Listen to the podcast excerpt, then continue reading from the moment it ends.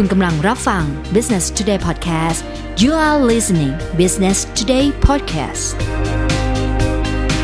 วันนี้นะครับเราได้รับเกียรตินะครับจากคุณสุภาศรีโพธิ์เจริญนะครับ ประธานบริหารของบริษัทสุภาออร์คิดอินเตอร์แลบจำกัดนะครับ ซึ่งวันนี้หัวข้อเราเนี่ยน่าสนใจมากนะครับ เพราะเป็นธุรกิจที่น่าจะใหญ่มากมากครับ เกี่ยวเรื่องของการเพาะเลี้ยงเนื้อเยื่อของกล้วยไม้นะครับ อยากรู้ว่าเป็นยังไงนะครับ มาเจอ กับพี่สุภานะครับ หรือผมขอเรียกง่ายๆว่าพี่หุยนะครับ สวัสดีครับพี่หุยครับ สวัสดีค่ะซิดนีย์ครับสวัสดีครับพี่ ก็วันนี้คงสวัสดีคครังบต้องมาคุยกันนิดนึงอะครับว่าจริงๆเนี่ยในธุรกิจกล้วยไม้เนี่ยหลายหลายๆคนก็ไม่ค่อยเข้าใจว่ามันธุรกิจมันเป็นยังไงอะครับ อยากให้พี่อธิบายนิดนึงก่อนนะครับ ค่ะได้ค่ะเออจริง ๆ แล้วเนี่ย ธุรกิจกล้วยไม้เนี่ยมันเป็นวงธุรกิจที่เฉพาะคนในวงการกล้วยไม้เนี่ยเขาเขาเขาถึงจะเข้าใจอย่าง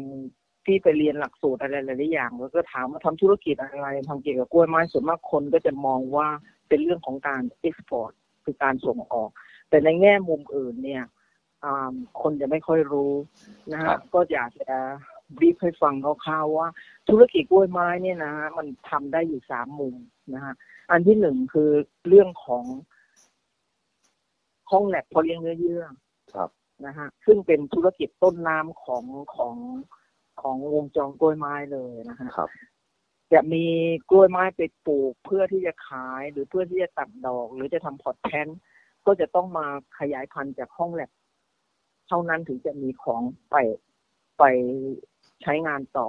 ในส่วนที่ครับสองเนี่ยก็คือการการปลูกเป็นเนอร์เซอรี่หรือเป็นแปลงนะฮะซึ่งในการปลูกเนี่ยมันก็มีวัตถุประสงค์ได้หลายแง่มุมอีกเหมือนกันอย่างเช่นว่า ปลูกเพื่อจะตัดดอกปลูกเพื่อที่จะขายต้นพันธุ์ครับปลูกเพื่อที่จะทำ pot plant pot plant นี่หมายถึงต้นติดดอกนะฮะครับในส่วนที่สามเนี่ยนะฮะก็คือการส่งออกหรือเอ็กซ์พอร์ตนะฮะครับสามอย่างนี้มันจะขึ้นพิงซึ่งกันและกันนะคะส่วนในส่วนของผมผมของขออนุญาตถามนิดนึงพี่ไอ้ตรงตรงอ่าส่วนที่สามกับส่วนที่สองเนี่ยมันต่างกันยังไง คือ คือส่งส่งออกเอิ่มนี่คือส่งเป็นต้นหรือว่าไงพี่ในในส่วนที่สองเนี่ย การปลูกเนี่ยคือเรื่องในแง่มุมของการผลิตนะคะ เป็นเรื่องของการผลิต ก็คือผลิตอ่าฮะใช้เนี่ยอาจจะใช้ในประเทศหรือ whatever something ใช่ใช่แต่คือใช่คือถ้าเป็นส่งออกใช้นี่ในคือต่างประเทศคือทำแล้วคือแล้วมันก็ก็ทั้งก็ส่งต่างประเทศครับเน้นเน้นส่งออกต่างประเทศค่ะแต่ว่าขายในประเทศนะส่วนมากส่วนที่สองจะเป็นคนทำค่ะอ๋อครับ เข้าใจครับพี่ ครับ อธิบายต่อเลยครับพี่ครับอ่า แต่ไปทางด้านหลังมาถึงอ่าในในธุรกิจที่ที่ที่ที่ทำเนี่ยเป็นเป็นธุรกิจต้นน้ำเป็นห้องเขาเลี้ยงเลี้ยงกล้วยไม้ครับนะฮะซึ่งถามว่าทำไมมาทำธุรกิจอันนี้เนี่ยครับที่ถึงที่มาที่ไปเนี่ย ตอบไม่ถูกเลยฮะ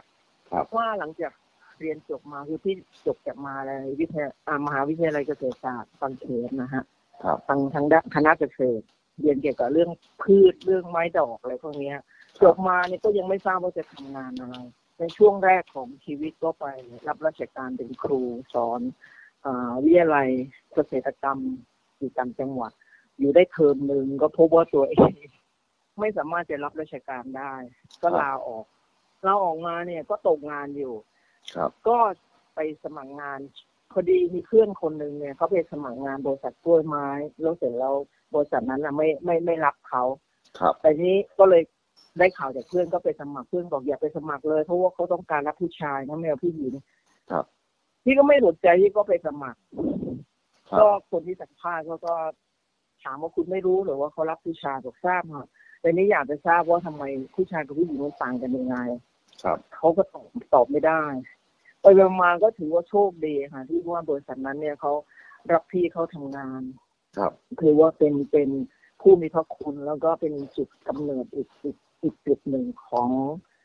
ของของที่ที่มีของครับใช่ใช่ต้องขอเอ่ยนามบริษัทนั้นคือบริษัทบางกอกออคิดจำกัดครับนะคะ แล้วงานแรกพี่ไปทำอะไรครับ ตอนที่เข้าไปบริษัทนี้เนี่ยเขาให้ดูแลอ่าปุ๋ยค่ะ ปุ๋ยเคมีเขาทำปุ๋ยขาย เพราะว่าเขาจะเขามีห้องแลบเขาเลี้ยงเนื้อเยื่ออยู่แล้ว แต่ว่าเขาบอกเขาจะ จะจะเลิกในส่วนนี้แต่จะเป็นในเรื่องของการทำปุ๋ยเพราะฉะนั้นพี่ก็ดูแลทั้งสองส่วนเดี๋ยวไปนะไปครับพี่มาก่อนๆเนี่ยก่อนก่อนก่อนจะไปขอหยุดที่นิดหนึ่งพี่จะถามพี่นิดหนึ่งว่า เอ๊ะพี่เป็นครูมาก่อน แล้วพี่ก็ใช่ค่ะอยู่ดีๆมาทำปุ๋ยเนี่ย มันคนละเรื่องกันเลยเนี่ย มันความรู้ตรงนี่นี้ค่ะพี่ทำไงอะพี่ก็ก็ต้องหาความรู้อะค่ะ ถามเพื่อนเพราะว่าส่วนมากพวกเพื่อนผู้ชายที่จบมาเนี่ยก็จะเป็นเซลล์ขายปุ๋ยเยอะมากเลยก็ต้องคุยกับเขาถามเขา อะไรแบบอย่างเงี้ยทำยังไงอะไรทำนองเนี้ยค่ะ ก็เขาเพิ่งจะเริ่มก่อตั้งแผนกปุ๋ยปุ๋ยเคมีซึ่งอ่าหลักการก็คือปุ๋ยที่เขาทำเนี่ยก็จะส่งให้ลูกสวนของเขาเพื่อใช้ในในสวนกล้วยไม้อะค่ะอ๋อครับก็อย่างเลยว่านั่นเป็นบริษัทกล้วยไม้นะคะก็จะมีลูกลังอยู่ในในในความดูแลของเขาซึ่งผลิตดอกกล้วยไม้ก็มาส่งให้เขาเขาก็เอ็กซ์พอร์ตอ๋อครับเข้าใจครับพี่เป็นอย่างนั้นนะคะครับทีนี้แล้วก็ ทำไปทำมาปรากฏว่า ห้องแลบกับที่เขาคิดว่าเขาจะเริ่มเนี่ยกับบูมขึ้นมา ห้องแลบเขาเลี้ยงเยอะๆกล้วยไม้แล้วกับบูมขึ้นมา แต่ในส่วนของปุ๋ยเคมีเนี่ยก็ไม่เท่าไหร่ เพราะว่าในชั่วโมงนั้นเนี่ย ส่วนมากชาวสวนเนี่ยเขาจะใช้ปุ๋ยของเมืองนอกอ๋อเขาไม่ครัใช้บปุ๋ยของไทยครับมันก็เลยไปไม่ค่อยได้เท่าไหร่นะฮะก็ก็ทำงานอยู่ที่นู่นอยู่ได้หลายปีก็พอดีคลอดลูกคนโต ก็เลยลาออกมาแต่แล้วลาออกมายังไม่ได้คิดว่าจะทำอะไรเลยเพราะว่าในปีนั้นเนี่ย พวกชาวสวนเนี่ยเขาก็อาจจะอ่าเขาสนับสนุนนะเขาก็เชียร์ให้ว่าตั้งห้องแลบสิตั้งห้องแลบสิแล้วเดี๋ยวจะส่งงานมาให้ทำตรงนั้นคือจุดเริ่มต้นนะคะครับตรงนั้นคือจุดเริ่มต้น ตอนนั้นไม่มีเงินเลยนะคะชาวเป็นลูกจ้างสมัยก่อนโอ้แล้วพี่ทำไงอะครับ มาเปิดบริษัทได้ไงก็มีพ่อเนี่ย ให้เงินยืมห้าหมื่นบาทครับนั่นคือจุดเริ่มต้นแล้วก็ได้เพื่อนที่ที่ที่อยู่ อ่าที่มาที่จุฬาเนี่ยฮะก็ขายพวกสารเคมีอุปกรณ์วิทยาศาสตร์อะไรต่างๆ เนี่ยเขาเนี่ยให้เอามาใช้ก่อนมีเงินแล้วค่อยคืน อันนั้นก็เป็นผู้มีพระคุณอีกอีกรายหนึ่งชื่อคุณสมพงษ์นะฮะอะไรอย่างเงี้ยค่ะก็แล้วพี่ไม่กลัวก็ครับ ตอนแรกที่ที่ที่มาเปิดอะพี่ อืมถามว่ากลัวไหม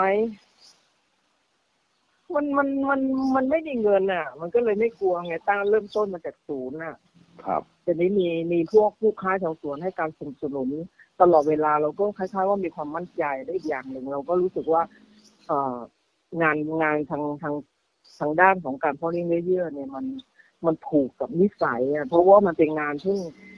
ต้องโฟกัสลงไปในรายละเอียดเยอะ แล้วก็ต้องใช้เวลา แล้วเต็มไปด้วยการแก้ปัญหาทั้งที่บางทีเนี่ยดูมันเหมือนเหมือนๆกันแต่ว่าจริงๆรายละเอียดทำจนชั่วโมงนี้ในที่ตอบได้เลยว่า ปัญหามันเปลี่ยนไปตามยุคสมัยนะครับ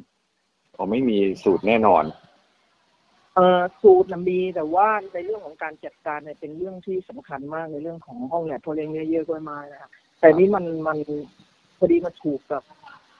character ของตัวเองเพราะเป็นคนที่ทำงานนี่ สามารถจะใช้เวลาอยู่กับชิ้นงานนั้นนะได้เป็นเป็นวันได้ อะไรทำนองนี้นะครับ ครับ ก็ก็ทำอยู่ได้สักสี่ปีสี่ห้าปีครับก็ไปไปเรียนต่อที่ฮาวายครับ ก็รู้ว่าโอเคตัวเองทางนี้ไม่ชอบแน่นอนอยู่แล้วครับนะครับก็ไปไปปีปีสองพันห้าร้อยสามสิบเอ็ดประมาไปณเรียนต่อด้านนี้เลยว่าครับพี่ ใช่ค่ะใช่ ก็พอดีได้เจอกับเอ่อ ดรสกาว่าครับ ซึ่งที่ศรัทธาเขามากเลยอ่านเปเปอร์ การทดลองทางก็เลยเรื่องของเขาเนี่ยมันก็ศรัทธาเขามากจนมีปีหนึ่งโชคดีได้เจอเขาที่งาน World Office Conference ที่โรงแรมดุสิตธานี ก็เลยได้คุยแล้วก็ขอขอเป็นแอ d เว i ของเขาได้ไหม ก็ติดต่อก่อนที่จดหมาย ก็ติดต่อทางจดหมายอะไรเรื่อยๆเลยอยู่เขาก็รับ ก็เลยไปเรียนกับแก แล้วก็อยู่ที่บ้านแกนะฮะก็ได้ครับเรียนรู้อ่าในหลายๆเรื่อง ซึ่งทุกวันนี้ก็เอามาใช้ในการทำงาน ซึ่งซึ่งที่เรียนรู้เรื่องอื่น ๆ ที่ไม่ใช่เรื่องวิชาการเนี่ยที่ก็คิดว่าเป็นส่วนประกอบของการทำงานห้องแลบนะครับเพราะมันคนที่ทำงานห้องแลบได้เนี่ย มันต้องมี character อย่างหนึ่งเนี่ยคือครับเก็บรายละเอียดต้องต้องเก็บรายละเอียดอะค่ะพี่มันแล้วเป็นแล้วตอนนั้นบริษัทพี่ก็ยังเปิดอยู่ ใช่ไหมครับ ยังเปิดอยู่ไปเรียนแต่ว่ายังเปิดอยู่ เนื่องจากว่าตอนที่เริ่มเริ่มทำเนี่ยก็เริ่มทำกับสามีอ๋อครับเขาแต่จริงๆเขาดูแลอีกส่วนหนึ่งในห้องแลบทั้งหมดเนี่ย ที่อยู่จะเป็นคนดูแลทั้งหมดนะฮะเป็นอย่างนั้นแต่ในช่วงที่ไม่อยู่ที่ไปเขาก็เลยดูแลให้เขาครับเขาเขาดูแลแต่ว่าถึงเวลานั้นมันก็มีลูกน้องเยอะแล้วค่ะครับร่วมร่วมร่วมร้อยแล้วค่ะในในครับช่วงพักมาได้สี่ปีอะนะฮะครับ แล้วแล้วหลังเรียนจบแล้วยังไงต่อครับพี่ก็กลับมาใช้ทำไงต่อค่ะกลับมาทำต่อนะคะก็เจาะลึกในรายละเอียด แล้วก็ทำให้เรามีความมั่นใจมากขึ้น แล้วก็ยิ่ง confirm ว่าเราเนี่ย ชอบชอบงานอย่างเนี้ย เราเป็นคนสไตล์แบบนี้นะคะก็ทำมาเรื่อยๆจนทุกวันนี้ แต่การที่ได้ไปเรียนที่ฮาวายเนี่ยมันก็อาจจะเป็นเครดิตอันหนึ่งนะคะยิ่งทำให้ลูกค้ามีความมั่นใจ ที่จะส่งงานมาให้ทำซึ่งงานมหาศาลเลย จนถึงปี 2536 37 เนี่ยครับต้องย้ายย้ายห้องแลบคนยังเรื่อยๆจากแถวเพชรเกษม 92เนี่ยมาอยู่ที่พุทธมณฑลสายสี่ครับจากพื้นที่หนึ่งหนึ่งประมาณหนึ่งไร่นะฮะ มาเป็นครับสองไร่ทุกวันนี้อะค่ะอืมทำธุรกิจอย่างเดียวคือพอเรียนเรื่อยๆกล้วยไม้เนี่ยเป็นพื้นที่12ไร่เต็มเลยครับซึ่งเต็มไปด้วยกล้วยไม้แล้วก็เวลามันก็ผ่านไป ก็มีทั้งลูกค้าในประเทศและต่างประเทศ คือเฉพาะวงการกล้วยไม้ทุกคนก็จะรู้จักที่บริษัทแต่ถ้าเกิดว่าธุรกิจอย่างอื่นต้องใช้คำว่าไม่มีใครรู้จัก ครับเอ้พี่ขผอบคุมณถามนิดนึงเพราะว่าตอนแรกพอพี่มาเปิดเนี่ยก็เป็นของชาวบ้านที่เขาสนับสนุนพี่ถูกไหมครับ แล้วอยู่ดีๆเนี่ยทั้งต่างประเทศเขารู้จักพี่ได้ไงอะคงเป็นเรื่องของเวลาแล้วก็อีกอย่างตอนช่วงที่เรียนอยู่ฮาวายเนี่ยนะฮะทุกทุกวีคเอนเนี่ยดรสกาว่าก็จะพาไป เยี่ยมแคลสวนกล้วยไม้ที่ฮาวายซึ่งบินไปอีกเกาะหนึ่งครับ ที่เมืองฮิโรกล้วยไม้สมัยก่อนเนี่ยฮาวายนี่จะดังมาก เพราะฉะนั้นทั้งแถบเลยรวมถึงที่ที่เอ่อที่ฮอนโนลูลูก็มีสวนกล้วยไม้เยอะทุกคนรู้จักหมดเลยเพราะว่าไปวิสิตเขาแล้วก็ทุกวันอังคารเขาก็จะมีประชุมกล้วยไม้ของของของฮาวายมันก็ทำให้คนก็รู้จักเรื่อยๆ ดรสักว่าก็แนะนำให้ให้ชาวสวนและอะไรรู้จักไปเรื่อยๆทีนี้ก็เริ่มแรกที่มีลูกค้าคือลูกค้าฮาวายผมมาทำมา แล้วมันก็จะใช้เวลาไปเรื่อยๆเรื่อยๆถามว่าเอ๊ะลูกค้าต่างประเทศรู้จักได้ยังไง มันงานพวกนี้เนี่ยไม่สามารถที่ทำจนชั่วโมงนี้สามสิบกว่าปีเนี่ยบอกไม่มีโฆษณาไม่สามารถทำได้เลย มันเป็นเรื่องปากต่อปากที่ลูกค้าจะส่งต่ออผลงานว่าเป็นอย่างไร สิ่งที่มีความสำคัญที่สุดในเรื่องของการเพาะเลี้ยงเรื่องกล้วยไม้ก็คือว่าความไว้วางใจ ความซื่อสัตย์ความไว้วางใจของลูกค้าที่มีต่อเรา เนื่องจากว่าลูกค้าก็มีพันดีเขาก็ส่งมาให้เราทำเราทำตามออเดอร์จำนวนที่เขาต้องการส่งให้เขานั่นคือจบส่วนที่เหลือเราก็ทำลายเขาก็กลัวว่าสายพันธุ์เขาจะสูญหาย แต่ว่าทำมาตลอดเนี่ยประวัติศาสตร์ของของบริษัทเนี่ยมันเป็นตัวการันตีว่าไม่เคยมีเหตุการณ์อย่างนั้นเลย พวกนี้เป็นสิ่งสำคัญนะก็คือไม่มีก็ไม่มีทางหลุดไปด้วย แล้วก็สาไม่มารถมีไม่เคย ไม่เคยมีสักเคสหนึ่งครับไม่เคยมี เพราะว่าเราการทำลายเราไม่ใช่ทิ้งเฉยๆค่ะเราต้องไปทำลายแบบเอ่อฆ่าให้มันตายอย่างเช่นว่าเอาไปโดนความร้อนหรืออะไรอะพวกเนื้อเยื่อให้มันตายเอาน้ำน้ำร้อนใส่ไปนี่คือสิ่งที่ง่ายที่สุด เพราะฉะนั้นไม่มีใครที่จะเก็บไปใช้งาไปนพอต่อได้แค่ค่ะเพราะเนี่ยคือคือพันธุ์เนี้ย ถ้าทำให้เขาแล้วก็คือเป็นของเขาเลย ใช่ค่ะเพราะว่าเขาส่งสายพันธุ์มาให้เราทำนะเพราะฉะนั้นงานที่พี่ทำอยู่ทั้งหมดที่เห็นอยู่ทุกวันนี้เนี่ยคืองานของลูกค้า เราไม่ไม่ไม่ใช่ลักษณะว่าทำเพื่อขาย เพราะว่าหลักการของที่ที่บริษัทก็คือเป็น service ครับรับงานก็มาทำในอีกประมาณสองปีข้างหน้าเราได้ของตามที่เขาต้องการแล้วก็ส่งให้เขา ปัจจุบันก็มีทั้งลูกค้าในประเทศและต่างประเทศมากมาย ก็เรียกว่าเป็นห้องแลบเพาะเลี้ยงเนื้อเยื่อที่เป็นมืออาชีพครับ ไม่ไม่ใช่ทำเพื่อตัวเอง เพราะว่าในในในเมืองไทยเนี่ยจะมีห้องแลบเพาะเลี้ยงเนื้อเยื่อกล้วยไม้อยู่ ก็ไม่กี่แห่งนะฮะแต่จะมีของบริษัทสุภาออร์คิดอินเตอร์แลบจำกัดเท่านั้นที่เจ้าของบริษัทเนี่ยมีความรู้ทางด้านนี้ แล้วเป็นผู้ลงมือปฏิบัติทำครับครับนะแต่ชั่วโมงนี้เนี่ย การลงมือปฏิบัติเนี่ยมันน้อยลง แต่ว่าประสบการณ์ที่มีเนี่ยก็ใช้ในการบริหารนะคะแล้วอย่าก็งนี้อย่างนี้ตัวตัวพี่เองนี่คือ อยากจะทำแบรนด์ตัวเองไหมพี่แบบเป็นสายพันธุ์ของตัวเองขึ้นมาบ้างเคยสาคิดยไหมพันครับธุ์กล้วยไม้ของตัวเองคงคงในอนาคตอันใกล้เนื่องจากว่าที่มองว่าห้องแลบเขาเลี้ยงเยื่อกล้วยไม้ในยุคต่อไปเนี่ย คงไม่ใช่เทคนิคแบบที่ที่ทำอยู่ครับบังเอิญลูกชายเขาก็ชอบงานทางด้านนี้เขาไปเรียน PhD ทางด้าน Biotechnology คก็รับคิดว่าอีกปีสองปีก็กลับมาแต่ว่า คงจะถ้าในในใน ยุคต่อไปเนี่ยมันจะเป็นเรื่องของการถ้าพันธุ์ใหม่เนี่ยน่าจะเป็นเรื่องของการตัดต่อยีนในในห้องแลบละไม่ใช่ว่าผสมเกสรในฟิลหรืออะไรอย่างนี้ ซึ่งมันใช้เวลาเยอะเกินไป ครับ มันก็จะย่นเวลาให้เร็วขึ้นถูกไหมครับ ใช่ค่ะใช่ค่ะใช่ค่ะต้องแล้วเป็นประมาณนั้นแล้วอย่างนี้เนี่ย พอพอพี่ทำมาถึงเลเวลหนึ่งแล้วเนี่ย อันนี้จะต้องส่งต่อให้ทางลูกเนี่ยที่มีการเตรียมตัวยังไงอะครับเออสิ่งที่พี่เตรียมการคือว่าจริง ๆ เนี่ยพี่ก็ไม่คิดว่า ลูกอาจจะมารับช่วง business ต่อ แต่ว่าเนื่องจากว่า character ของเขาพี่ก็ดูว่าเขาทำได้แล้วใจเขารักด้วย อาจจะเขาซึมซับตั้งแต่เล็กนะฮะอันนี้พูดถึงลูกชายคนคนเล็กนะฮะครับแต่ว่าลูกชายคนเล็กก็ไปอยู่เมืองนอกตั้งแต่อายุสิบขวบจนป่านนี้ อายุยี่สิบห้าโอ้โหครับทำทำ PhD อยู่คือสิ่งที่เตรียมการให้เขาคือว่าทำมาตรฐานของห้องแลบเนี่ยให้ดีขึ้นอย่างเช่นว่าปีปี 2014 เนี่ย ก็อ่าทำจดมาตรฐาน ISO 9001 2014 ต่อมาก็ก็อ่าทีแรก ISO 9001 2008 แล้วก็เมื่อ 2014 เนี่ยก็ยกระดับขึ้นมาเป็น 9001 2014 นี่คือตัวที่อัปเดตที่สุดคือรับรองมาตรฐานแหละครับนะฮะซึ่งซึ่งตรงนี้เนี่ยทำให้ลูกโดยเฉพาะลูกค้าต่างประเทศเนี่ยเขายิ่งมีความมั่นใจแต่ลูกค้าคนไทยไม่ เฉยๆเขาไม่ค่อยเข้าใจเรื่องพวกนี้ครับนะครัฮะบแล้วก็ปรับระบบภายในบริษัทให้มีมาตรฐานขึ้นในทุกๆเรื่องอย่างเช่นว่าอ่าระบบการใช้พลังงานไฟฟ้าในบริษัทอ่าระบบการใช้แก๊สครับในในเรื่องของการในในอีกหน่วยงานหนึ่งที่ต้องใช้แก๊ส เราก็ทำให้มันเป็นมาตรฐานทุกอย่างเลยอันนี้คือเตรียมการไว้ สุดท้ายนะนะแต่ครับว่างาน ครับครับ ก่อนก่อนก่อนที่จะจบสัมภาษณ์วันนี้นะครับ พี่ผมอยากจะอ่า ให้พี่ฝากนิดนึงว่าถ้าเกิดคนที่เป็นผู้ฟังเนี่ยครับเอ่อจะอยากจะทำเริ่มธุรกิจอะไรเงี้ยครับที่มีบทเรียนอะไรที่ฝากเขาไว้นิดนึงได้ไหมครับ ว่าจะให้เขาให้กำลังใจเขาได้ไงครับ เอ่อการที่เราจะทำธุรกิจอะไรในของตัวเองจริงๆมันเป็นเรื่องยากที่เราจะตั้งธงเอาไว้ว่าวันหนึ่งเราจะทำธุรกิจอะไร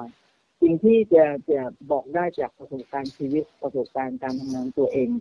ก็คือว่าเวลาเราทำอะไรเนี่ยทำสิ่งนั้นให้ดีที่สุดทำให้เต็มที่นะฮะแล้วก็ตรงนั้นเนี่ย พอเราประสบความสำเร็จเนี่ยเราจะรู้ว่านั่นคือโอกาสเพราะบางทีเราดำเนินไปเรื่อยๆ เราจะไม่รู้ว่าอะไรคือโอกาสณณเวลานั้นนะครับนึกออกไหมฮะ แต่ว่าเราทำดีที่สุดเราประสบความสำเร็จพอมาเรามองมองย้อนหลังไปเราจะรู้ว่าอ๋อตรงนั้นเนี่ยคือโอกาสของเรา โอเค เราทำดีที่สุดแล้วเราก็ประสบความสำเร็จได้ครับนะครับความพยายามยังไงก็จะต้องประสบความสำเร็จครับปัญหาที่ปัญหามีทางแก้ได้ช้าหรือเร็วเท่านั้นเองครับนั่นคือสิ่งที่เป็นกำลังใจเล็กๆที่ที่ที่ทำงานอยู่ทุกวันนี้นะครับครับเอ่อสุดท้ายอีกนิดนึงนะครับ ถ้าเกิดใครสนใจเกี่ยวกับ ธุรกิจของพี่เนี่ย จะติดต่อพี่ได้ไงครับอองก็เข้าไปในเว็บไซต์นะฮะแล้วก็อ่าติดต่อไปที่บริษัทได้นะฮะเว็บเว็บไซต์อะไรครับพี่อ่าเว็บไซต์ w w w s u p a o r c i d co th ครับ แล้วก็เบอร์นะคะติดต่อของบริษัท เบอร์เบอร์ที่บริษัทเนี่ยคือศูนย์สองแปดหนึ่งศูนย์หกสามแปดหนึ่ง โอเคครับ ยังไงวันนี้นะครับเอามาเป็นเครื่องค่ะครับ ยังไงวันนี้ขอขอบคุณพี่หุยมากนะครับอ่ายินดีค่ะ ครับ ขอบคุณครับพี่ยินดีค่ะค่ะ ขอบคุณค่ะค่ะสวัสดีค่ะขอบคุณสำหรับการติดตาม Business Today Podcast นะคะ แล้วกลับมาพบกันใหม่ในหัวข้อถัดไป สวัสดีค่ะ